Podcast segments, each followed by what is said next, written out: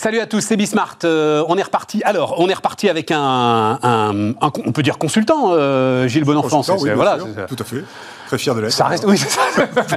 On Ça se reste un cacherait, hein. ça reste un métier respectable euh, aujourd'hui. J'espère. Non, non, mais consultant qui, euh, euh, et c'est intéressant d'ailleurs hein, pour donner une identité à la marque, je pense c'est pour ça que vous faites ça, mais euh, sonde assez régulièrement l'ensemble des grandes entreprises, vous réfléchissez beaucoup sur la macroéconomie, en ce que la macroéconomie est le résultat de la microéconomie et le résultat de ce que font les entreprises. Donc Gilles Bonenfant, on va discuter avec lui de la situation des grandes entreprises aujourd'hui, du monde d'après, tout ça, bref, tout ça va être très intéressant. Le monde d'après, construire le futur du travail, le freelancing. Vous savez que c'est euh, une de mes passions, un de mes centres d'intérêt. Euh, là, pour le coup, c'est le cofondateur de Malte, Vincent Huguet, qui est sur ce terrain-là depuis, mais je lui demanderai d'ailleurs, hein, depuis un bon moment, plusieurs, plusieurs, plusieurs années. Euh, levée de fonds intéressante. euh, il a des projets très, très intéressants autour du freelancing et autour de la façon dont tout cela se, développe. Et puis ensuite, alors, infini plaisir à recevoir Jean-Marc Daniel pour ce bouquin autour de l'argent magique. Oh, J'imagine que vous connaissez forcément Jean-Marc Daniel. Gilles, vous connaissez euh, Jean-Marc Daniel pourfendeur euh, permanent des déficits, de la dette, de la facilité. euh. et donc là, il dit euh, les, les alchimistes, les alchimistes ont pris possession de la pensée économique. Donc il est temps de rétablir un certain nombre de trucs. Sauf que moi, je continue à penser que la dette Covid, c'est de l'argent magique. Donc on, on va discuter ensemble. Allez, c'est parti, c'est Bismart. Et donc Gilles Bonenfant pour euh, démarrer avec vous, euh, donc euh, président de d'Eurogroupe Consulting, président d'ailleurs confirmé, c'est ça, hein, Gilles. Il y a eu de- de- mais alors juste parce que comment ça se passe? C'est des élections internes? Exactement. Ça se fait beaucoup dans les cabinets de conseil, ça. Euh, c'est tous les. voilà, as- une partnership et donc à un moment donné, il faut rendre des comptes face Ouais. à des associés. Euh, il s'avère que chez Eurogroup Consulting, il y a des mandats de trois ans et donc euh, j'ai proposé un projet aux associés d'Eurogroup Consulting qui m'ont euh, réélu là il y a quelques jours. Voilà. Alors le- la, différence avec la démocratie, c'est qu'il n'y a pas d'adversaire, d'après ce que j'ai compris. Ah ben là, il n'y en avait pas, mais dans le passé, il y en a eu. Il y en a eu, et, ça. puis voilà, et puis euh, voilà, les gens. ben, Non, mais c'est super intéressant. Non, quand, bah, quand on y va, c'est qu'on a quelque chose à raconter, et si on est élu, c'est que finalement, ce qu'on a raconté, euh, voilà. Gilles, on est, euh, j'y pensais pas du tout, mais ça, ça m'intéresse beaucoup. On est sans doute à la pointe, les cabinets de consulting, alors même si euh, l'image a changé, c'est plus que ça a été, on va dire, dans les années 80, c'était un truc de dingue, etc. Mais c'est quand même la pointe du système capitaliste d'économie de marché. Voilà, je vais dire ça comme ça. C'est-à-dire, vous êtes sans arrêt dans des logiques d'optimisation, etc. Remarquable, moi je défends ça à fond et tout. Et le fait que la pointe de l'économie de marché est un système qui se rapproche de l'autogestion, un système d'élection démocratique de son président. Vous voyez ce que je veux dire? J'aime ce contraste. Voilà, ça, ça me fait réfléchir sur les organisations. J'aime ce contraste. Pour aller jusqu'au bout, c'est le seul vote chez Eurogroup Consulting qui a bulletin secret. Oui, C'est bah le oui, seul oui, ah vote bah qui a bulletin Ah, bah Ah non, oui, non, mais attendez, c'est important. Ah Ah, bah ouais. ça se fait pas partout, ça.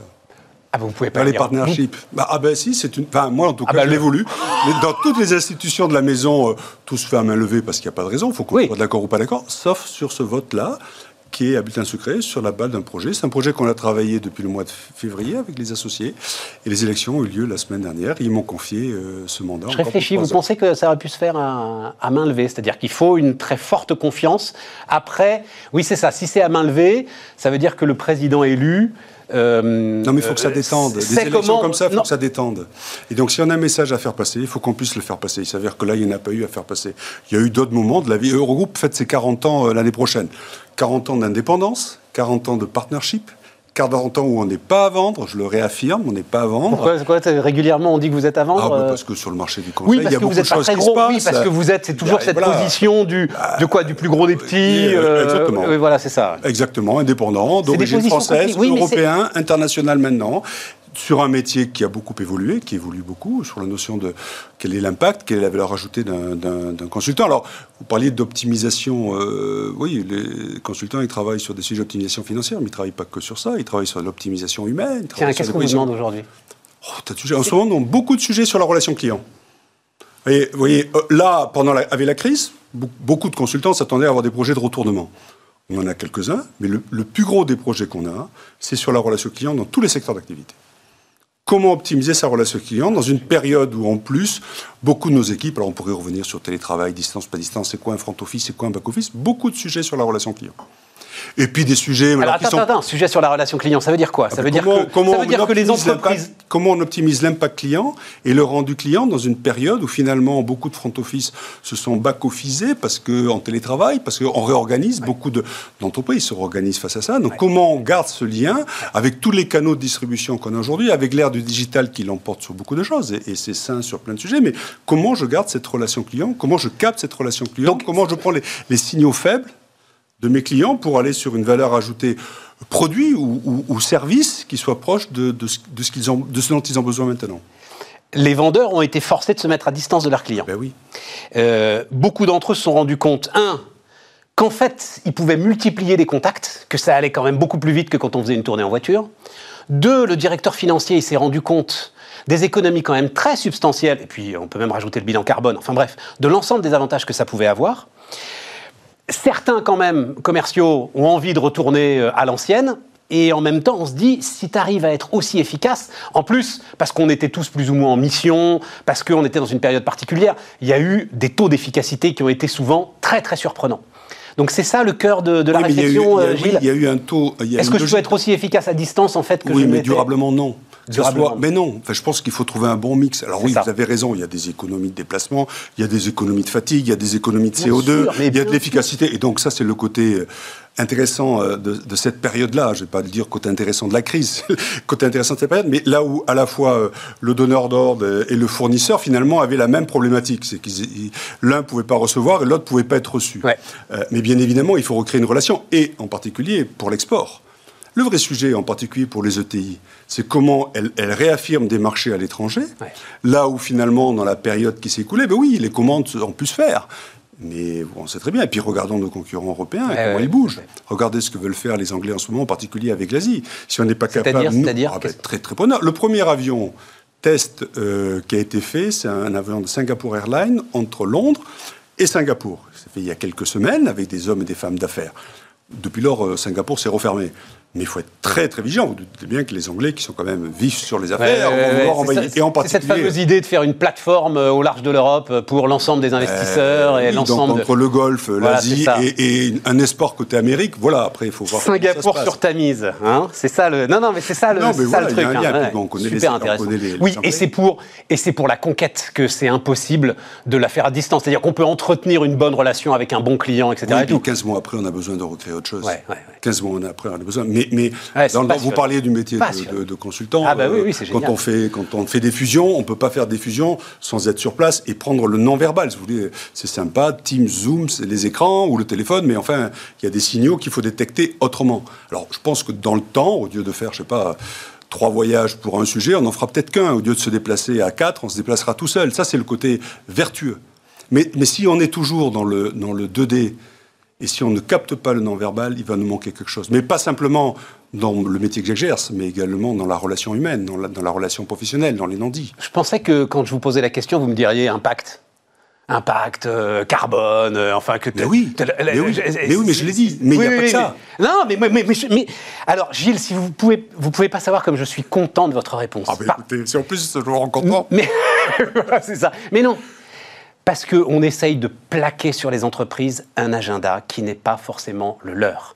Et de la même façon que, en rassemblant en début d'année un certain nombre d'acheteurs de grandes boîtes, oui, évidemment, le carbone était quelque part et l'impact était quelque part, mais c'était d'abord reconstituer les relations, solidifier les chaînes logistiques et réduire les coûts parce qu'on ne sait pas trop de quoi demain sera fait. De la même façon, oui, l'impact, d'accord, on va s'en occuper, mais euh, l'entreprise a quand même une, euh, un fonctionnement normal à retrouver. Quoi. Voilà, il, y a une âme, il y a une âme. Enfin, pour parler de télétravail, moi je dis en ce moment, euh, à chaud, je ne sais pas décider. Si c'est un jour, deux jours, trois jours, quatre jours, j'en sais rien. En plus. Vous ne savez pas encore aujourd'hui Non, je ne veux pas décider. Mais je ne veux pas décider. D'ailleurs, je recommande aux gens de ne pas trop décider. écoutez, qu'est-ce qui a fait que depuis 15 mois, ça a marché? C'est deux choses. D'abord, il y a deux mythes qui sont tombés. Le premier, c'est quand on est en télétravail, ça c'est le regard du patron, là, très ancien. Euh, les gens en télétravail ne foutent rien. Ça, c'est faux. Deuxième truc, le regard du gars, hein, ah moi je suis en télétravail, c'est le bonheur. Entre nous, c'est pas le bonheur d'être en télétravail et les gens bossent en télétravail. D'ailleurs, on a plutôt vu des gens qui ont plus bossé voire euh, prendre les heures de transport pour bosser. Et donc, moi, je dis, à chaud, faut pas, faut réfléchir. Et qu'est-ce qui a fait que depuis 15 mois, ça marche? Qu'est-ce qui a fait depuis 15 mois notre économie? Alors, je ne parle pas de, de, la partie de l'économie qui est à l'arrêt, je parle des autres. C'est qu'il y a une confiance réciproque entre les dirigeants et les collaborateurs, entre les collaborateurs et les dirigeants, avec une logique sensée, avec une logique alors, dire c'est le lundi, c'est le jeudi, c'est le vendredi, alors que les gens ont besoin de ça, je pense qu'il faut, il faut se calmer. en, particulier dans les ETI, en particulier dans les ETI.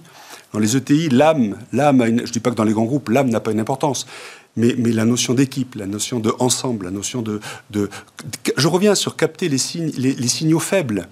Je veux dire, vous vous souvenez ces réflexions qu'on a eues il y a quelques années Ah, on passe trop de temps à la machine à café, on passe trop de temps à fumer une clope. Mais les, managers intermédiaires rêvent de fumer une clope avec leurs équipes dans la cour ou de prendre un café. Et, les équipes, pareil. Donc, donc là où on dit droit à la déconnexion, et il le faut, attention, les gens chez eux ne se déconnectent pas. Et, envahir le domicile par le travail, je pense que c'est pas ça. Bon, tout ça est très intéressant. Euh, quand même, impact. Est-ce que, enfin, ils sont quoi? Ils sont, ils sont perdus. Moi, j'ai l'impression en discutant avec eux, c'est pas OK, il faut que je m'y mette par quel bout je prends ce truc? Est-ce que c'est ça les questions qui arrivent? Sur le... le carbone, le carbone, l'impact, euh, l'ensemble des euh, bah, ESG, parce que j'ai bien compris là que les trois étaient indissociables. Voilà. Il faut. Euh, et, enfin, je sais pas. Peut-être que c'est pas. Non, non, je pense qu'il faut. J'ai d'autres questions. Hein, si... je, pense qu'il faut, il faut le, le il faut s'y mettre vraiment. il y a plusieurs. Ça, ça c'était quelque chose qui est arrivé. C'est là où on va avoir besoin de vous, quoi, en fait, ben, Gilles, à mon avis. C'est là vraiment, vraiment. C'est moi où je dis, regardons les grandes priorités. D'abord, vous recruterez pas les jeunes générations demain si là-dessus vous n'avez pas fait quelque chose de sincère. Oui, non, non, mais là, je suis tout à fait. Tout le monde est d'accord là-dessus. Mais par quel bout on le prend? Vous avez, vous, des consultants spécialisés, là, aujourd'hui, qui sont en train d'éplucher euh, les 600 pages de la taxonomie européenne en disant ça, vous l'ensemble des éléments, qui parlent, qui dit comment on met en place des parties prenantes, comment on met... Voilà, bien sûr, on travaille, on travaille là-dessus. Ben, euh, oui, ben, ouais, parties prenantes très, très importantes. Et, puis, vous Discuter avec tout le monde. Vous savez qu'il y a du reporting euh, qui va devoir être fourni, toutes les entreprises au-dessus de 250 collaborateurs dans pas très Donc, en fait, il faut réellement s'y mettre avec sincérité. Enfin, jusqu'à présent, c'était plus ou moins sincère. Faut, ouais, voilà, le dire. Voilà. Après, oui, euh, vous parlez des économies. On, peut faire des économies de voyage, on peut faire des économies de fatigue, on peut faire des économies de bilan carbone, mais il faut le faire à bon escient. Je veux dire, ce que je veux dire, c'est que neutraliser son bilan carbone simplement parce qu'on va replanter des forêts, je pense qu'il y, a autre chose à faire. Quoi pour aller en profondeur. Et on se observe. Oui, je crois que ça, enfin, vous n'êtes pas le premier à me le dire. Et, euh, et rendons-lui hommage, tiens. La première qui m'a dit ça, il y a plus de deux ans, c'était Isabelle Cocher, qui m'avait dit Stéphane, la compensation, ça a eu payé, c'est fini. Voilà. Ouais, absolument. Euh, est-ce que les entreprises sortent de cette histoire euh, suffisamment Alors, grandes entreprises, hein, c'est ça qui vous intéresse évidemment, euh, Gilles, suffisamment solides ah ben Déjà, elles sont, elles sont solides. les dirigeants et les collaborateurs ont vécu 15 mois très exceptionnels. Alors bien évidemment, ben, toute cette période-là a permis pour certains de... Alors je mets à part la partie de l'économie qui était complètement à l'arrêt. Malheureusement, il y a des secteurs d'activité où euh, euh, l'événementiel, la restauration, l'hôtellerie, ben, ça c'est pour deux. Oui, bien sûr. Moi, je, parle, je parle de, l'autre 80% de notre économie. 90 même, hein, en fait. Ouais, 90, 90. Était, plutôt en forme. Je veux dire, il n'y a qu'à voir les grands... Mais vous le confirmez, bah c'est-à-dire euh, solide, oui, mais projets, la transformation... on a eu parlé dans le passé à plusieurs reprises des crises précédentes. Je crois qu'on a appris plein de choses. D'abord, le premier truc, c'est un des fondamentaux de, ce genre de crise, c'est d'avoir euh, de la trésorerie. Ils avaient de la trésorerie. Deuxième élément, l'État a mis en place en mars 2020 une, somme d'aide absolument colossale. On a tout dit là-dessus. Ce qui fait que, oui, mais euh, ça permet de réfléchir un peu différemment. Et donc d'attaquer la période qui vient, ben voilà, avec des assets euh, et, un dispositif. Et puis je, tiens beaucoup à ce, côté humain, confiance et construction ensemble. Je pense que les, patrons, dans, en tout cas dans l'enquête que je fais annuellement, les patrons ont souligné à quel point les collaborateurs avaient suivi et à quel point ils comptaient sur eux, sur, l'avenir. Et ça, moi, pour moi, c'est un signe prometteur. D'ailleurs, j'étais un des premiers à le dire en début d'année, cet optimisme. Je disais moi également que, que l'emploi allait revenir, c'est-à-dire qu'il y allait avoir de l'embauche, et on le voit.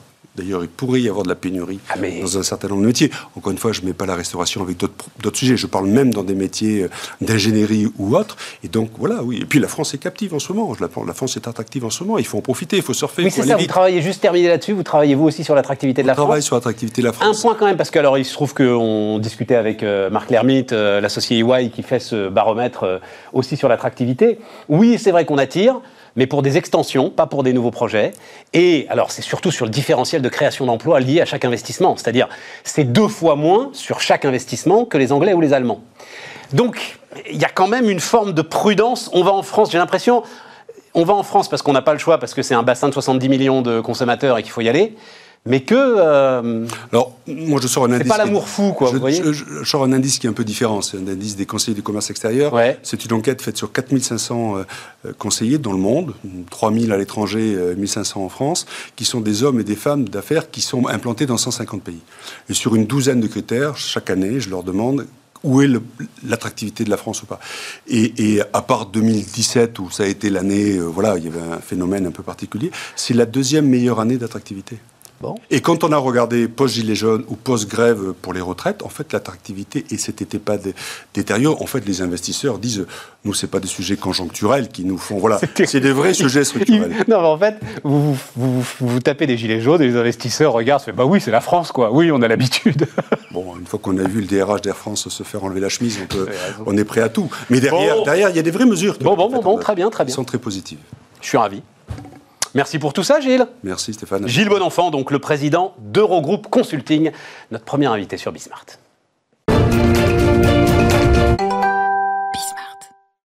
On repart les amis, on repart avec euh, Vincent Huguet qui est avec nous. Bonjour Vincent. Bonjour. Le cofondateur de Malte et donc euh, construire le futur du travail. J'ai appelé ça construire le, futur du travail. Ton sujet c'est le, freelancing, hein, Vincent. Depuis combien de temps d'ailleurs Je me souvenais plus? Ah bah, depuis 2013, mais la première fois qu'on s'est vu, nous deux, c'était en 2015, je me souviens. Oui, c'est ça, mais c'est 2013. 2013, euh, on a commencé. C'était vraiment deux années au début de, bootstrapping, on va dire, comme on dit. Et première levée de fonds en 2015. Et donc à ce moment-là, c'est les indépendants. Donc Malte est une des plateformes, j'allais dire nombreuses, non, il n'y en a pas tant que ça. Et puis surtout, vous, c'est 200 millions d'euros de volume d'affaires, c'est ça hein, C'est ça, sur, cette année, ouais. 250 000 travailleurs indépendants. Sur trois pays européens, donc euh, Allemagne, France et. Et, les 250 000, c'est sur les trois pays européens aussi Voilà, ouais, avec une majorité quand même qui reste sur notre pays historique qui est la France. Mais c'était un moment globalement les métiers de la tech, globalement euh, les développeurs, euh, l'ensemble des voilà, c'était eux qui étaient en fait euh, massivement freelance mm. et qui avaient besoin de plateformes pour les accompagner. Mm. Là, et d'ailleurs tu lèves combien 80 millions d'euros, c'est ça 80 millions d'euros, ouais. J'ai l'impression pour justement aller, et ton, ton sentiment c'est que ce freelancing, va se répandre ah bah, euh, partout. Oui, et puis le, Covid, je pense, nous a fait gagner 3-4 ans d'évangélisation. Ne serait-ce que côté des entreprises où ils nous regardaient un peu bizarrement, ils disaient c'est quoi les freelances, on n'arrive pas à bien comprendre. Aujourd'hui, la, la, vision du travail évolue. Et en plus, beaucoup de gens, pendant ces confinements, se sont posés des questions. Et on a vu sur le premier trimestre des chiffres records de gens qui s'inscrivent sur la plateforme. On est aujourd'hui à 8000 à peu près par mois qui nous rejoignent en France. Des indépendants Voilà, qui n'étaient pas forcément indépendants avant, qui n'étaient pas forcément freelance et qui s'inscrivent sur Malte aujourd'hui. Quelle catégorie de métier? Alors ça reste évidemment beaucoup sur la tech, le design. Voilà. Mais on voit des fonctions, les fonctions qu'on appelle support des entreprises, ça peut être des achats, des RH, de la finance qui viennent, des fonctions aussi un peu du management de transition qui étaient avant un peu euh, bah, bah, très rares finalement et qui sont de plus en plus recherchées aussi par les entreprises. Et toi tu dis il faut absolument avoir pas avoir peur de ce qui est en train de se passer aujourd'hui, qui est d'ailleurs toujours, je tiens à le dire, contesté par l'INSEE. Hein. Euh, l'INSEE, alors je n'ai pas les tout derniers chiffres, mais enfin encore récemment, l'INSEE disait non, il n'y a pas une hausse particulière du freelancing. Bon, voilà. Alors c'est super compliqué à mesurer parce qu'il y, a les indépendants dans tous les, dans tous les domaines, les cols bleus, les cols blancs. Nous, ce qu'on regarde sur, les, sur vraiment les cols blancs, services B2B, services aux entreprises, c'est qu'il y en a à peu près un million. Si on prend vraiment la tech, la transformation digitale, on va être autour de 600, 700 000. Et vraiment, lorsque, ce 1 million, lorsqu'on a commencé, lorsqu'on s'est vu la première fois, il était autour de 600 ou 700 000. Donc on a une croissance d'à peu près 11 par an. On n'a pas du tout cette croissance-là sur les autres catégories de métiers, sur les CDI, CDD ou même intérim. Qu'est-ce que tu leur apportes? Bah justement, Pourquoi est-ce que, alors je vais préciser ma question, ces freelances qui prennent leur liberté, irait se mettre une corde au cou. Euh, corde au cou, c'est avec, négatif. Avec, Malte et, et ou, avec d'autres plateformes. Je dirais qu'on augmente quelque part leur activité, c'est-à-dire qu'ils sont très bons sur un domaine, ils vont être développeurs, ils vont être chefs de projet. Et nous, on va leur amener quoi? On va leur amener un des clients. Euh, deuxièmement, on va sécuriser les paiements. Et troisièmement, je pense qu'on va leur amener un sentiment de communauté. Lorsqu'on se met freelance, on le fait par choix, hein, on le mesure chaque année, c'est 90% qui nous disent c'est un vrai choix, mais c'est vrai qu'on peut se sentir un peu isolé. Et, le fait de se regrouper avec d'autres freelances, hein, après Covid, on faisait 300 événements par an, où vraiment on organisait ces événements, les freelances pouvaient se retrouver. Maintenant, on les fait online, évidemment, et ça marche hyper bien. Ça s'appelle les Malt Academy, c'est des freelances qui, qui forment d'autres freelances. Donc ce sentiment de communauté, cette sécurisation des paiements et surtout trouver des nouveaux clients, c'est pour ça qu'ils viennent. Et tu fais du profiling aussi? C'est-à-dire bah quoi, c'est-à-dire ben, C'est-à-dire que, euh, un peu comme euh, tu, vas, tu, as aujourd'hui suffisamment de technologie pour euh, comprendre que tel profil ah d'entreprise va correspondre à tel profil de. ah bah oui, mais on l'appelle, on l'appelle, c'est du matching, donc. ah oui, du matching, vraiment, vraiment basé sur une solution. Donc on, est à la base un, moteur de recherche en fait, et on va apprendre. Plus on va avoir des matchings qui sont faits entre l'offre et la demande, plus le matching va être précis. Et effectivement, on va, on va pouvoir mesurer ça et l'optimiser en permanence. Mais alors, tu dis, euh, euh, ces, indépendants, euh, ils ont besoin de se retrouver, etc. Est-ce qu'à un moment, il ne va pas falloir quand même se poser la question de leur représentation collective? Alors, il y a Quelle représentation collective Oui, ouais, je pense que le fait déjà de pouvoir se regrouper, pouvoir parler avec d'autres, pouvoir aussi, beaucoup vont sur Malte, vont regarder les tarifs des autres, vont regarder les profils des autres. Avant, c'était quelque chose un peu d'opaque. Ah, c'est intéressant ça. Là, on a amené de la transparence en, fait. Comment ça Mais les tarifs sont publics? Les, tarifs sont publics. Les gens affichent, voilà, un tarif indicatif, bien sûr, parce qu'ensuite, il va dépendre de la mission, dépendre du client. Mais ils vont afficher quelque chose, et puis nous, on va publier des datas, on va publier des baromètres, on va pouvoir dire, voilà, un développeur sur Paris dans tel techno, ça gagnent en moyen temps. Et ça, c'est des choses qui leur permettent de mettre le pied à l'étrier.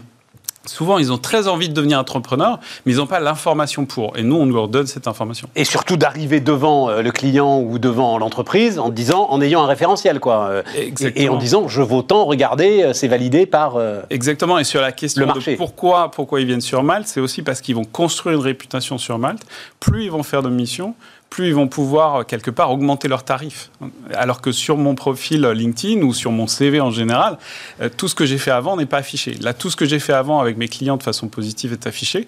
Et on a des super histoires de freelance qui ont doublé leur prix en trois ans, par exemple.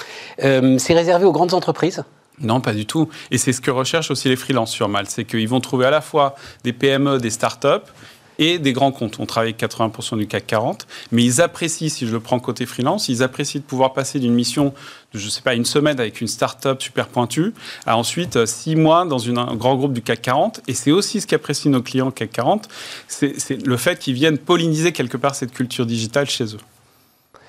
Le, alors, les grands groupes, ils sont quand même en pleine. Euh, enfin, c'est pas réglé, hein, ils sont en pleine introspection hein, sur cette histoire-là. Il se trouve que euh, je travaille avec un certain nombre d'entre eux sur cette question parce que ça m'intéresse énormément. Juste euh, leurs questions, les questions qui se posent. Enfin, question toute bête, par exemple, qui doit gérer les freelances? Est-ce que c'est les achats ou est-ce que c'est les ressources humaines? Historiquement, c'est les achats. Historiquement, c'est les achats. Nous, on milite. C'est quand même des ressources humaines. Voilà. Hein. Nous, on milite pour que les, les ressources humaines, au moins, s'y intéressent, au moins travaillent sur l'onboarding de ces gens-là. Pourquoi? Parce qu'on va avoir des freelances qui, des fois, vont faire une mission de six mois ou un an, euh, qui sont là depuis très longtemps. Mais ça, ça existait dans le conseil en général. Hein. N'importe quel consultant peut passer deux ans dans une entreprise à la défense et finalement ne pas avoir été embordé sur quelle est la mission de l'entreprise, quel est son historique, quelles sont ses valeurs, pourquoi on est là en fait. Ouais. Donc nous, on pense que oui, les RH doivent être impliqués. Mais l'interlocuteur principal, c'est généralement les achats. Donc il faudrait, à la limite, bientôt, on va avoir un référent.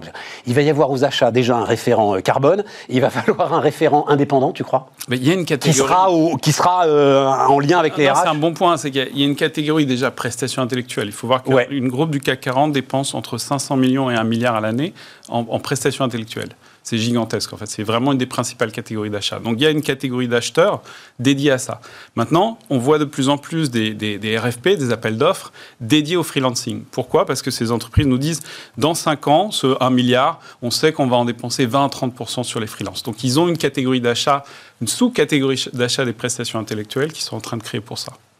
Bon, tu comprends que petit à petit, il y a quand même de légers risques de destruction du tissu social, euh, on va le dire comme ça, euh, Vincent. C'est-à-dire, est-ce que tu imagines un futur? Mhm. C'est Alain mhm. Madelin, il y a de nombreuses mhm. années, qui m'avait décrit ça. En fait, de l'entreprise qui devient un agrégateur de talents, qui définit les missions, qui a la vision stratégique, qui a la pensée, qui a les capitaux, et puis qui agrège les talents au fur et à mesure, euh, voilà, de ses besoins, etc. Et tout. Non, c'est vrai. C'est compliqué d'imaginer un monde comme ça. Oui et non. Euh, le, salariat, si on prend l'histoire dans la plus, plus longue durée, finalement, c'est assez court. Hein. C'est 150 ans. Oui, même, vraiment le, début du Fordisme, etc. Voilà, c'est ça. Donc je pense, moi je ne crois pas que demain on sera tous freelance. Je ne crois même pas qu'on sera forcément à 50-50. Nous-mêmes, en tant qu'entreprise, on a 250 employés. On a des employés avec des stocks options qui sont impliqués sur la durée, qui choisissent finalement d'être exclusifs pendant un moment de leur vie sur un projet.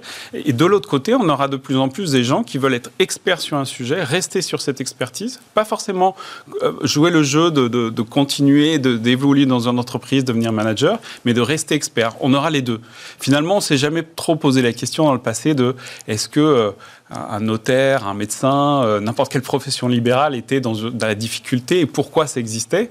On a la même chose aujourd'hui sur des gens qui sont développeurs, data scientists, product managers, etc. Et ça marche avec tout ce qu'on nous raconte maintenant sur, tu l'as dit d'un mot, le sens, l'entreprise à mission, euh, le collectif, enfin tu vois, tout ce qui est la nouvelle dimension de l'entreprise. Euh. Oui, et, ce qu'on voit et ce qu'on lit de plus en plus, c'est que les gens, et en particulier les jeunes générations, mais pas que, choisissent plus des fois un projet. Et donc ce projet, effectivement, peut être lié à une mission peut être liée au sens de l'entreprise, mais un projet, une équipe qu'une entreprise. Donc ils vont rejoindre pendant 2-3 ans, mais que ce soit en CDI ou en freelance, à la limite c'est la même chose.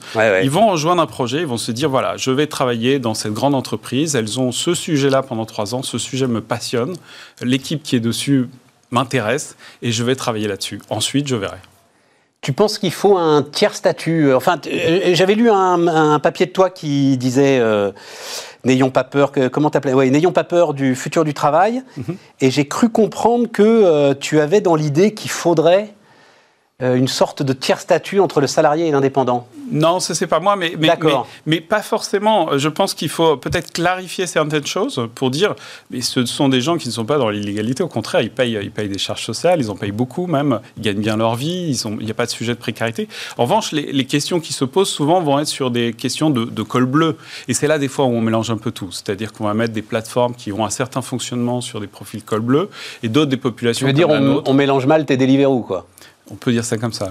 Et il n'y a pas de sujet, c'est-à-dire que euh, l'un fonctionne avec un, modèle économique, l'autre avec un autre. Par exemple, nous, on ne détermine pas le prix, on ne détermine pas combien est payé la personne. C'est lui qui le détermine. Bien sûr, et ça, ça change tout. Ça n'a rien à voir. Ensuite, c'est des populations différentes. Après, moi, je ne jette pas la pierre à Deliveroo ou autre. Je pense que leur modèle économique est adapté à un autre type de population, à un autre secteur, mais en fait, qui n'a absolument rien à voir. Donc, ah si, alors je crois que, tu sais, alors pour le coup, pour les connaître aussi, euh, beaucoup de ce que tu viens de dire depuis euh, plus de 10 minutes qu'on se parle, euh, Bien sûr. Résonne aussi, cette, ils diront cette volonté de liberté, cette volonté. De, résonne aussi pour eux. Hein. Moi, je, je, peux, un peu moins être leur porte-parole parce que c'est moins les freelances que je côtoie, mais j'imagine que oui, c'est des gens aussi qui font ça pas que par nécessité, mais par envie de liberté, par envie de flexibilité. Et c'est la première raison. Nous, lorsqu'on interroge notre communauté, ils vont nous dire oui, euh, je vais gagner jusqu'à 30-40% de plus, ce qui compense quelque part la, flexibilité,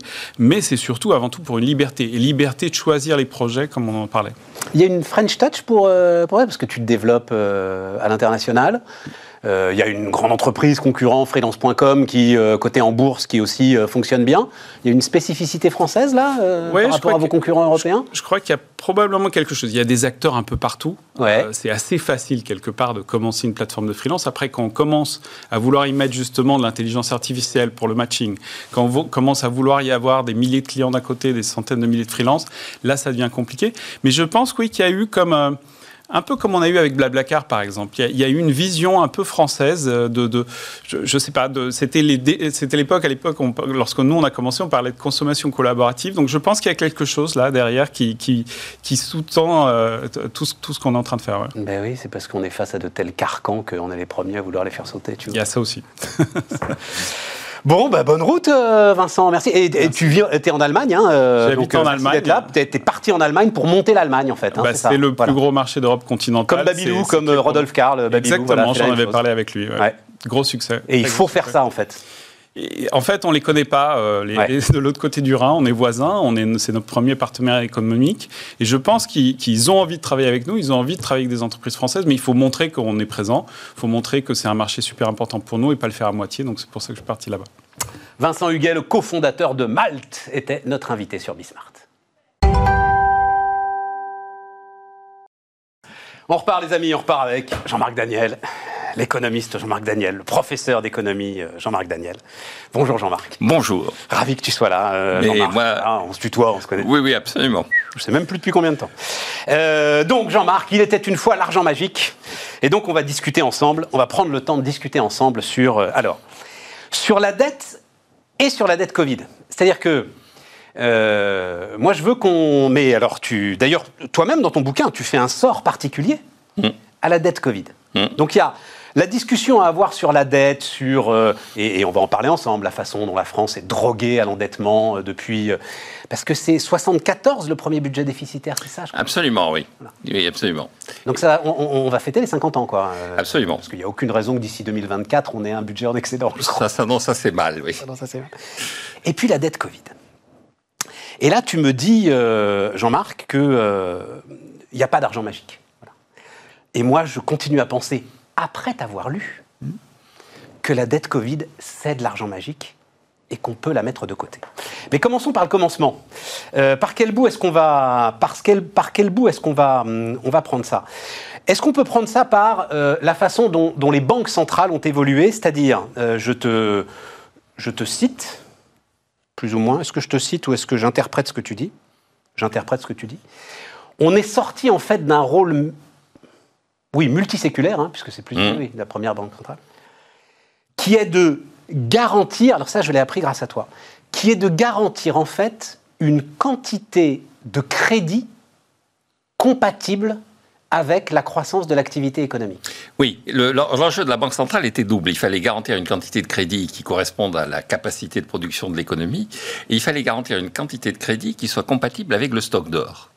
Et donc, il y avait deux contraintes qui s'imposaient à la Banque centrale. Le fait qu'elle était le gestionnaire de l'or, qui était la monnaie ultime, qui était la monnaie de référence depuis, alors là, vraiment de façon multiséculaire. Et puis le fait qu'il fallait qu'elle évite qu'il y ait de l'inflation, c'est-à-dire qu'il y ait une distorsion, un gap inflationniste entre ce que euh, l'économie pouvait produire grâce aux investissements permis par le crédit et la réalité du pouvoir d'achat qui était distribué. Parce que, alors, et d'ailleurs, tu fais bien de l'écrire parce que c'est une notion. Alors, franchement, hein, le euh, euh, petit bouquin, c'est, ça se lit avec un immense bonheur. Ça doit faire quoi 160 pages Oui, oui, absolument. Euh, voilà, t'as pas dû mettre très longtemps à l'écrire. Euh, Trois semaines. bon, voilà. Et donc, vous Et alors, notamment, j'avais pas percuté sur cette histoire, mais évidemment. Donc, une banque, quand elle fait crédit, crée de la monnaie. On est d'accord. Mais quand elle force, en fait, euh, celui qui a emprunté cet argent à rembourser et à rembourser vite, en fait, elle crée elle-même une forme d'effet de récession, c'est ça euh, Absolument. À chaque fois qu'on rembourse, on détruit de la monnaie. C'est-à-dire, quand on prête, on crée de la monnaie. Quand on rembourse, on détruit de la monnaie. Et donc, le rôle d'une banque, alors de, non pas de la banque centrale, mais d'une banque qui est la, banque commerciale, qui est la banque qui est vis-à-vis des, des, entrepreneurs, des ménages et tout ça, c'est en permanence de créer un flux de crédit de façon à ce que cette dynamique ne débouche pas sur une contraction brutale de la quantité de monnaie et donc de la déflation. Et la banque centrale est là très utile parce qu'elle rassure, on dit en dernier ressort, quand même les banques commerciales en leur disant si si allez-y vous pouvez y aller de toute façon je serai là si jamais ça dérape. Alors elle leur dit vous pouvez y aller si jamais ça dérape je suis là notamment sur l'État. Parce que vous pouvez, si jamais il y a un problème qui est un problème de ralentissement, effectivement, des emprunts, qui sont liés au fait qu'il y a moins d'entrepreneurs, il y a moins de projets, l'État, lui, il est capable d'emprunter sur la base de projets qui ne sont pas forcément d'une rentabilité immédiate. Et donc, euh, la Banque centrale est là pour dire aux, euh, aux banques commerciales, soyez sûrs d'une chose, c'est que l'État ne fera plus banqueroute. L'État n'annulera plus sa dette. Si jamais vous avez le moindre doute sur l'avenir de la dette publique, vous pouvez me la rapporter. Et donc, la Banque centrale n'achète pas en direct la dette publique, mais la Banque centrale garantit aux banques qu'elle pourra euh, la racheter. Garantit l'État, lui donne du temps. Absolument. La Banque centrale donne du temps à l'État. Absolument. En disant, tu peux investir, euh, euh, je serai là. Et en quoi alors est-ce que son rôle a évolué depuis quand? Depuis 2008 en gros euh, Alors son rôle a évolué depuis 2008 parce que euh, avant 2008, grosso modo, on disait euh, il faut que l'État utilise cette possibilité de faire du déficit. Il peut aller jusqu'à 3%, mais il faut qu'il reste dans les clous de ces 3%. Et en 2008... Ils ne sont pas artificiels donc ces 3%. Alors, Tout le monde dit qu'ils sont artificiels. Alors, Ça a été écrit sur un coin de table. Oui, oui. Alors ils sont, au départ, ils sont relativement artificiels. Et puis ensuite, on a réfléchi, lorsqu'on est passé du traité de Maastricht, qui est le traité qui permet de rentrer dans l'Union économique et monétaire, au pacte de stabilité croissance. Et là, de nouveau, les 3% sont remis en selle, mais entre Maastricht et le pacte de stabilité et de croissance, on a réfléchi. On s'est dit, est-ce que ces 3% c'est véritablement totalement artificiel ou est-ce qu'ils ont une forme de légitimité à la fois historique et théorique? Et on s'est dit, ils sont à la fois assez légitimes sur le plan historique et sur le plan théorique, ils sont en conformité avec les 60%. Donc on peut avoir les 3%. 60%, c'est le niveau d'endettement. C'est le niveau brut. Donc les, deux chiffres sont en cohérence théorique, et à partir de ce moment-là, on peut les sceller dans le pacte de stabilité et de croissance. Et la phase d'après, c'est le traité, le TSCG, le dernier traité qui a été adopté après la crise grecque, qui consiste à dire, en fait, il faut appréhender la réalité d'un déficit en fonction de la situation de l'économie dans le cycle économique. Il y a des moments où il est normal de faire du déficit, et il faut que la Banque centrale dise aux banques, allez-y, vous pouvez financer l'État, parce que ce déficit-là, on considère qu'il est légitime parce qu'il correspond à la réalité économique que nous traversons. Et puis il y a en revanche un déficit qui, lui, n'est pas légitime. Et donc ce déficit, euh, c'est le déficit conjoncturel qui est légitime quand la situation va mal. Mais le déficit de long terme, permanent, qui, qui s'incruste dans l'activité la, dans économique, celui-là, il faut le réduire. Donc la dette Covid est parfaitement légitime ah, Au regard du traité, elle est totalement légitime. Et au regard de la pensée de Jean-Marc Daniel ah, Au regard du pensée de Jean-Marc Daniel, elle est légitime. Ce qui est véritablement en jeu, c'est la dette précédente. C'est Oublie la dette précédente. Non, non, non, non, parce que l'argent magique, c'est la dette Covid. L'argent magique, c'est l'idée, quoi qu'il en coûte, on peut. Donc, je, je, peux considérer effectivement que la bonne réponse a été faite sous forme de dette, mais que maintenant, il faut apurer les comptes. C'est-à-dire de considérer qu'une fois qu'on a créer cet argent magique il n'y aura pas de conséquences si on en reste là, je dis méfiance. Grosso modo, euh, vous avez sur les, les, les contractions d'activité économique liées au confinement, l'État en a assumé 80% avec cet argent magique qu'il a donné aux, ménages et aux, entreprises. Et donc, en fait, les entreprises, elles en ont assumé 20% et les ménages, zéro. Je dis, vous pouvez pas dire à un peuple qu'on a contracté son activité économique pendant un an de 10% et que son revenu est resté le même. Quelque part, il va y avoir des conséquences non. Quelque part, il y a non, un, tu pourquoi. Parce que cette dette, elle, est elle a déjà disparu. Donc ça, il faut vraiment l'expliquer, parce que le débat va forcément revenir. Mmh. Cette dette, donc, elle est aujourd'hui dans les coffres de la Banque centrale. Oui. Et les intérêts que les États pourraient avoir, alors elle est à taux négatif pour euh, mmh. une grande partie d'entre elles, donc de toute façon il n'y a pas d'intérêt, mais même s'il devait y avoir à un moment des intérêts, parce que cette dette va rouler, mmh. Sans doute pendant des décennies. Mmh. Tiens, j'ai appris ça d'ailleurs, pardon, hein, je vais sauter du coq à l'âne, mais c'est la vie, j'ai appris ça, jamais, dans aucune loi de finances, il n'y a quelque part remboursement du principal. Jamais. Jamais. Non, non, c'est un principe qui a été adopté d'ailleurs euh, un peu bizarrement au début du 19e siècle, et, dans aucune loi de finances, il y a une somme inscrite pour rembourser le principal. Donc par exemple, les Allemands, parce que les Allemands ont, récemment remboursé une partie euh, du principal de leur dette, euh, bon, bah, voilà, ils le font vraiment de manière, alors pour le coup, conjoncturelle. oui, alors ils dégagent des excédents. Ils dégagent des excédents, qu'ils n'attendaient pas. Qu'ils n'attendaient pas. Et donc au moment où un emprunt arrive à échéance, alors que nous on le renouvelle immédiatement, mais ils ne renouvellent pas cet emprunt qui arrive à échéance. Je reviens sur cette banque centrale. Là. Mmh. Cette dette, elle est maintenant mmh. dans les coffres, cette dette Absolument. dans les coffres de la banque centrale. Et les intérêts et la Banque centrale reverse l'ensemble de ce qu'elle gagne aux États qui constituent l'euro. Absolument. Donc tous les intérêts que l'État français va verser à la Banque centrale au titre de cette dette Covid, vont être restitués par la Banque centrale à l'État français. Complètement. Et donc, euh, c'est un jeu à somme nulle pour l'éternité, Jean-Marc. Pour l'État, oui. Sauf que nous, entre-temps, on a reçu les revenus qui ont été liés au déficit. C'est-à-dire que l'État, grosso modo, les 240 milliards d'euros, il nous les a donnés. Mais oui. Et alors, qu'est-ce qu'ils sont devenus ces 240 milliards d'euros? Ils sont devenus pour de la monnaie, de l'épargne. Donc, ils sont sur nos comptes. Ils attendent.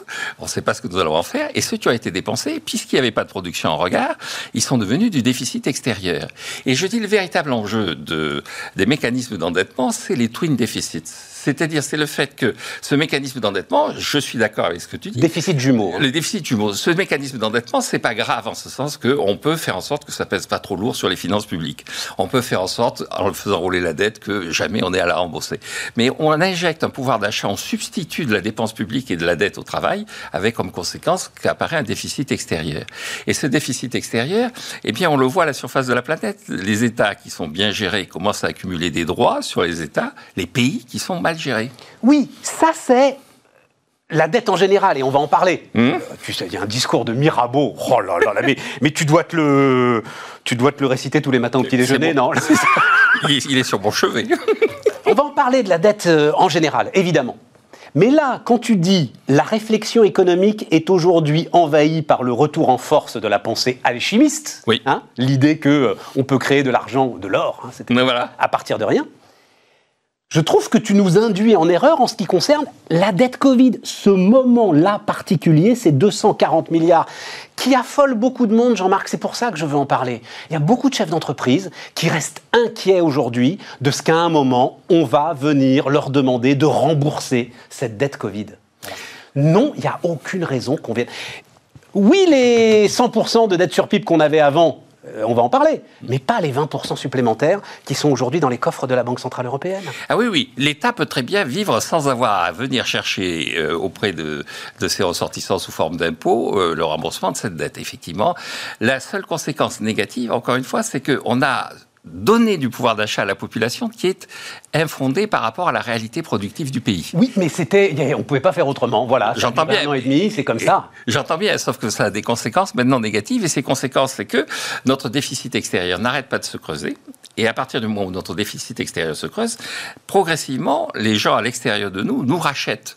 C'est-à-dire, euh, nous sommes plus propriétaires de l'avenue Montaigne, nous ne sommes plus propriétaires d'un certain nombre de nos usines, nous ne sommes plus propriétaires des silors, nous ne sommes plus propriétaires de tout un tas d'un élément de capital productif du pays.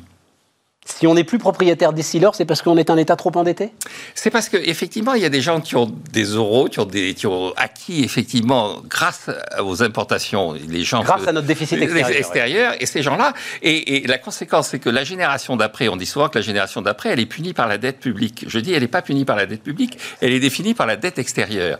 C'est-à-dire que nos enfants vont avoir à payer notre retraite, et puis la retraite des Californiens, la retraite des Norvégiens, la retraite des Japonais. Non, alors ça c'est très intéressant parce que, alors parlons de la dette en général. Ces, ces fameuses idées euh, ne pèsent pas sur les générations futures. C'est vrai que j'avais déjà assez entendu ça. Arrêtez de dire que ça pèse sur les générations futures. Ça ne pèse pas sur les générations futures. Non. La dette publique en tant que telle, non. Mais la dette extérieure, oui. Oui, mais la dette publique. Dis-moi ça, Jean-Marc. Alors la dette publique, et ça fait très longtemps qu'on le sait, je cite euh, nommé Jean-François Melon, Absolument. qui est... euh, Bien nommé. euh, voilà, absolument.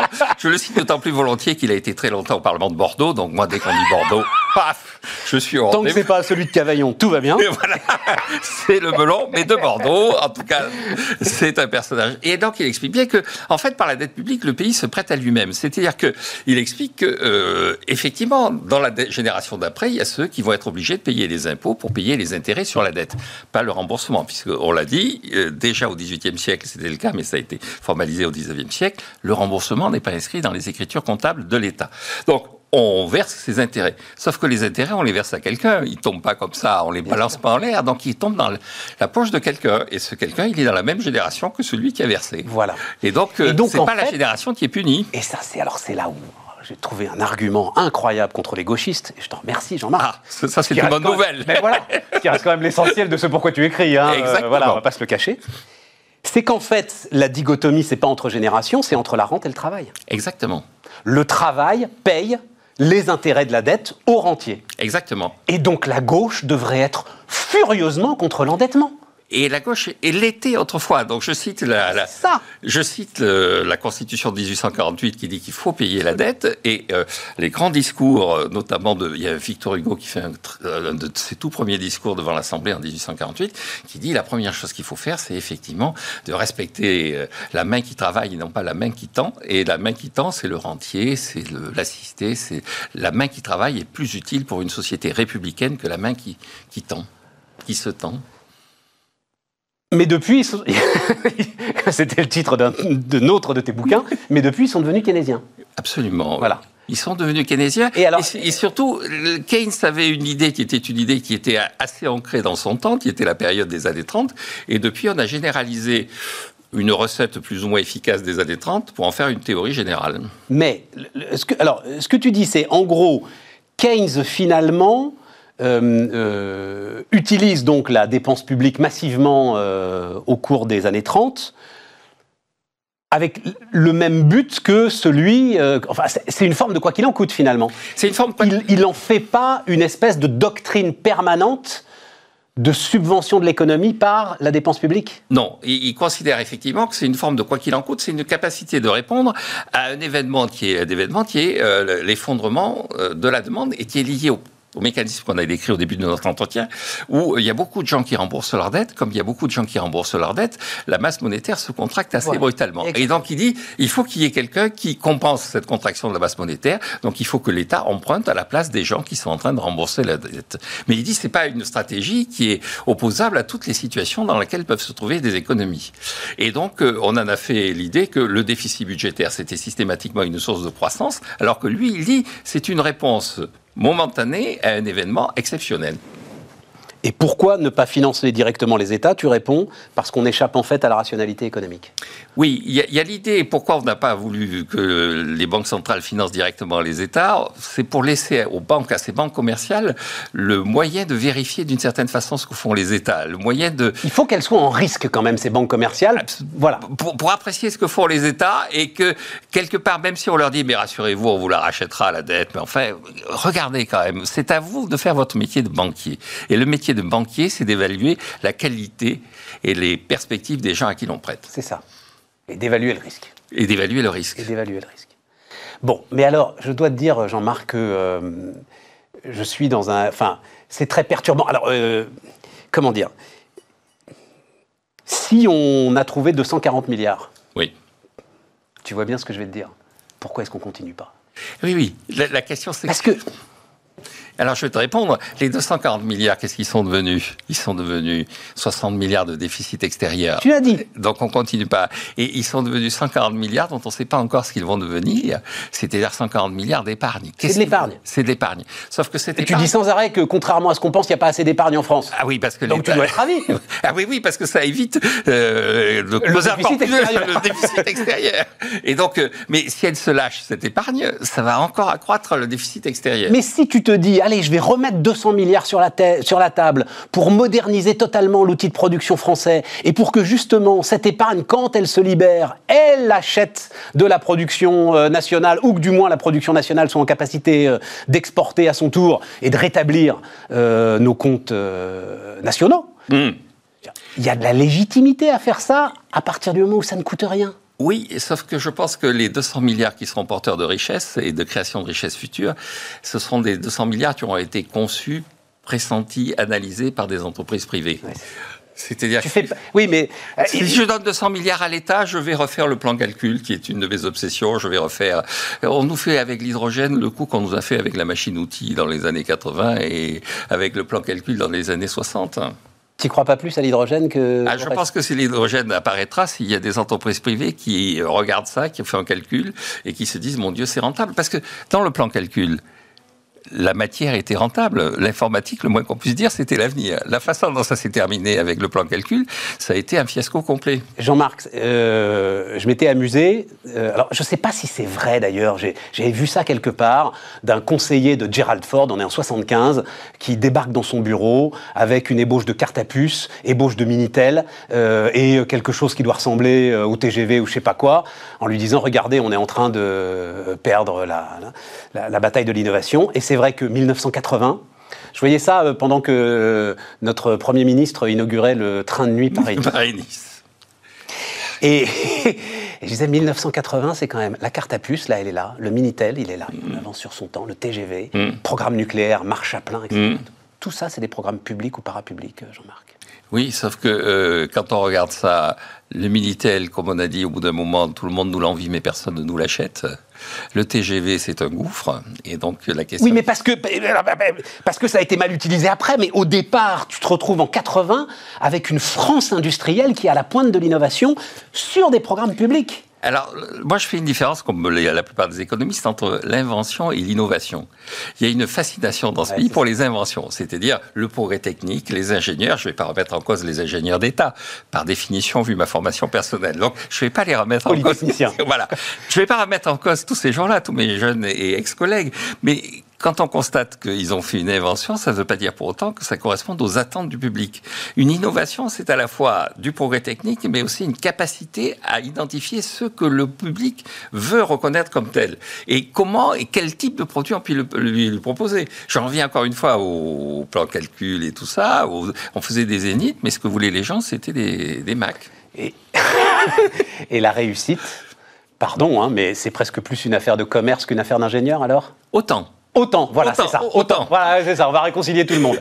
autant. D'ailleurs, oui, oui, tu as raison. dans les années 90, l'OCDE s'était penché sur l'innovation. C'était le début du retour de Schumpeter. On parlait de destruction créatrice.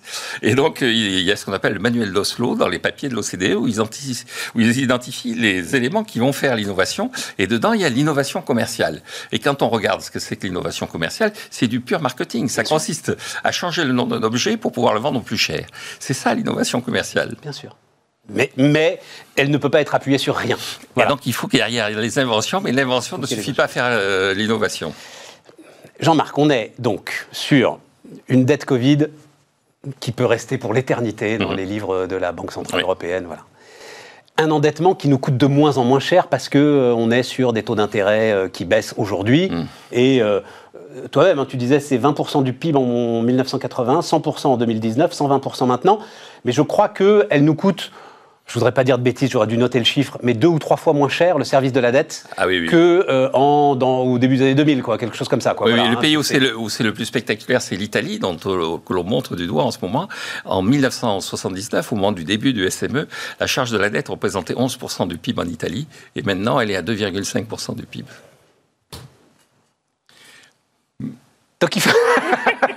Donc, qu'est-ce qu'on dit aux gens qui disent euh, Mais continuons, mon Dieu oui, continuons, sauf qu'encore une fois, euh, ça a deux conséquences, à mon avis. Alors, une conséquence européenne, qui est qu'il y a une distorsion entre les pays endettés et les pays frugaux. Et je pense que ça, ça pose un problème politique. On le voit d'ailleurs dans, les sommets européens de plus en plus. Hein. Sur les, les 27 pays de l'Union européenne, il y en a quand même 13 dont l'endettement est en dessous de 60%. 13 en dessous de 60%. Et 7... Ils sont tous au nord? Oui, tous. Tous et 7 au-dessus de 100%. Et les 7, c'est facile. C'est Grèce, Chypre, Italie, France, Espagne, Portugal, Belgique. Le seul pays qui ne soit pas sur les bords de la Méditerranée, à part le Portugal, c'est la Belgique. Et, donc, euh, ils sont tous au-dessus. Donc, il y a un problème politique. Et le deuxième enjeu, c'est effectivement, concrètement, on vend progressivement, en transformant cette dette publique en dette extérieure, on vend progressivement. On, on crée. On est en train de se ruiner sans s'en rendre compte. Absolument. C'est ça que tu nous dis. Absolument. Et, on crée euh, euh, de ce fait, au niveau mondial, des, pays entiers et des pays qui possèdent la planète et d'autres pays qui sont des pays qui sont dépendants, effectivement, et qui vont être obligés de payer à ces pays-là une partie de leur richesse, de transférer vers ces pays-là une partie de leur richesse pour honorer les engagements pris au titre de la dette extérieure. Et c'est pour ça, par exemple, parce qu'on en voit très clairement les premières euh, applications dans notre colère politique nationale récurrente contre les GAFA. Absolument. Et, le sujet, c'est qu'effectivement, euh, les Français ne sont pas actionnaires de ces GAFA. Des, GAFA euh, et, ne peuvent pas profiter euh, de leur croissance. Ne peuvent, voilà, c'est ça. On n'a aucun des gains, en fait, attaché à la croissance de ces nouvelles entreprises incroyables. Exactement. Alors que tout le monde met en avant le cas du Japon. Alors qu'on travaille pour elles. Oui, absolument. Euh, c'est toute cette notion d'attractivité qu'on met en avant, c'est on travaille et puis une partie de ce travail repart vers euh, les vrais propriétaires. Ça. Et on met en avant le cas du Japon en disant, vous voyez bien, ils sont très endettés. Mais 250% Ça, oui, oui, oui, Mais, on voit, mais leur enjeu, effectivement, c'est que cette dette, elle est placée, mais pas d'ailleurs auprès des Japonais. On dit aussi que c'est les Japonais qui la détiennent. En fait, c'est beaucoup des fonds. Euh, ce que détiennent les Japonais, eux, c'est l'industrie américaine, l'industrie indonésienne, l'industrie chinoise. Et donc, euh, le revenu des Japonais est garanti par leur placement à l'extérieur. Comment ça, euh, l'industrie américaine, l'industrie indonésienne Parce que les Japonais sont propriétaires de tout ces tas d'entreprises à l'extérieur. Il reste des empires industriels japonais, en fait. Et oui, et, qui sont les détenteurs de beaucoup. Il y, a, une anecdote célèbre que je cite souvent, c'est quand euh, Donald Trump est sur Park Avenue, il voit passer deux voitures allemandes et il dit, écoutez, mais il y en a marre de tous ces gens qui se substituent à nos entreprises entreprise automobile. Et le conseiller qui est à côté de lui lui dit, vous savez que l'immeuble dans lequel on est appartient aux Japonais. et à ce point-là, Trump dit, bon, s'ils n'ont pas compris en 45, les uns comme les autres, on va repasser le couvert. Mais euh, donc, euh, la puissance maintenant de ces pays qui sont par ailleurs des pays vieillissants, c'est d'avoir acheté le reste du monde. Mais malgré un endettement considérable en ce qui concerne le Japon, c'est ça qui est très. Un endettement public considérable. Un endettement public considérable, beaucoup plus important que le nôtre. Oui, mais. Mais bien placé celui-là. Non, c'est que par ailleurs, le. Le, le, secteur privé, lui, a continué à faire son boulot. À faire son boulot. Notre dette publique, je dis, ce serait pas grave si on avait par ailleurs une capacité d'investissement d'épargne qui nous permettrait effectivement de projeter de l'épargne à l'extérieur. Mais ce qui la rend, alors tu t'en parles pas d'ailleurs euh, du tout dans, dans, le bouquin, ce qui la rend encore plus illégitime, c'est qu'en fait, elle sert à financer des dépenses de fonctionnement Absolument. Et aucun investissement, aucune richesse, nouvelle créée par. Euh, non, non, Elle sert simplement à faire vivre un État-providence. Euh, C'est ça. Euh, et j'ai rien contre les retraités, vu mon âge, mais enfin, on a quand même 14% du PIB qui est consacré à payer des retraites, alors qu'au Japon, par exemple, pour en revenir au Japon, où la population est beaucoup plus âgée, c'est 10% de la part du PIB qui est consacré à payer des retraites. Parce qu'il y a un système de fonds de pension? Parce qu'il y a un système de fonds de pension, parce qu'on prend sa retraite à 67, voire 70 ans, dans suivant les métiers, et parce que. Euh, il y a une solidarité familiale qui est beaucoup plus marquée qu'en France. Jean-Marc, le problème, c'est, euh, et alors donc, euh, on, pourra relire Mirabeau, donc c'est 26 septembre 1789, hein, voilà, c'est ça. Voilà. Donc il essaye de convaincre l'Assemblée. C'est quoi d'ailleurs à l'époque C'est la constituante? C'est l'Assemblée constituante, c'est les, États généraux qui se sont transformés en Assemblée constituante. De ne pas faire défaut Voilà, d'arrêter de, faire défaut. Il n'y a, a, rien de pire que de faire défaut.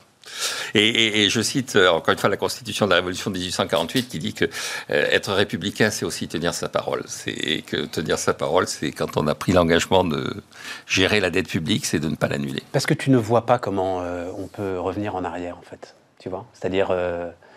Tu dis toi, alors l'inflation, on va pas parler de l'inflation là, mais ah oui, toi tu continues à penser parce que je me souviens très très bien hein, quand on discutait ensemble, l'inflation a disparu. fini. Tu continues à penser que l'inflation plus que jamais. Donc là, on est sur un épiphénomène lié aux pénuries et on n'en parle plus dans un an. Absolument, exactement. Dans un an, l'affaire sera terminée. Et donc, il nous reste une minute cinquante là. Comment on en sort de cette spirale d'endettement euh, Jean-Marc? Alors je, dis, il faut retrouver l'esprit du rapport de Pebro en 2005. Et donc, euh, une règle simple, on bloque les dépenses publiques en euros courants jusqu'à ce qu'on ait retrouvé l'équilibre. Le problème, c'est que ça ne correspond pas au temps politique. C'est-à-dire qu'il faudrait sans doute 10-15 ans de ce blocage. Tu as fait les calculs? Non, mais ça dépend de la croissance qu'il y a. Ça dépend de la croissance, qu'il y a par ailleurs. Mais effectivement. Et si on part sur une croissance, euh, allez, 1%, 1% et demi. Euh, ah oui, oui, absolument. Et, puis la, deuxième mesure, c'est que je pense qu'il faut que l'État se repense et se réfléchisse en termes de périmètre. C'est-à-dire plutôt que de dire on va faire des économies à gauche, à droite, se poser la question de savoir est-ce qu'il n'y a pas un certain nombre de choses que l'État pourrait privatiser. Mais avoue que le moment est quand même très très perturbant. J'ai été à tes côtés euh, pourfendeur de la dépense publique euh, pendant des années. Et je dois t'avouer que là, je suis. Euh, je vais déjà pour terminer, mais je vacille, Jean-Marc. Oui, pas moi. Heureusement que tu es là. je, vais, me le rentrer dans le crâne. Heureusement que tu es là. Mais enfin, quand même. Là, avoue que la situation est complexe. Ah mais là c'est un choc, un choc exogène, c'est un choc très particulier. Je pense qu'il fallait faire les PGE, qu'il fallait effectivement faire de la dette publique, mais il faut en sortir assez vite. La vaccination est là, c'est-à-dire si on, on se vaccine, donc on arrête de dépenser. On arrête de dépenser. Non, mais surtout, on commence à penser à réduire, et réduire les, dépenses publiques. Bon, allez-y, n'hésitez pas. Jean-Marc Daniel, donc il était une fois l'argent magique, contes et mécontes pour adultes. C'est aux éditions, j'arrive pas à lire. Cherche midi. Le Cherche midi. C'est le, le Cherche midi. Les amis, c'était Bismart et on se retrouve demain.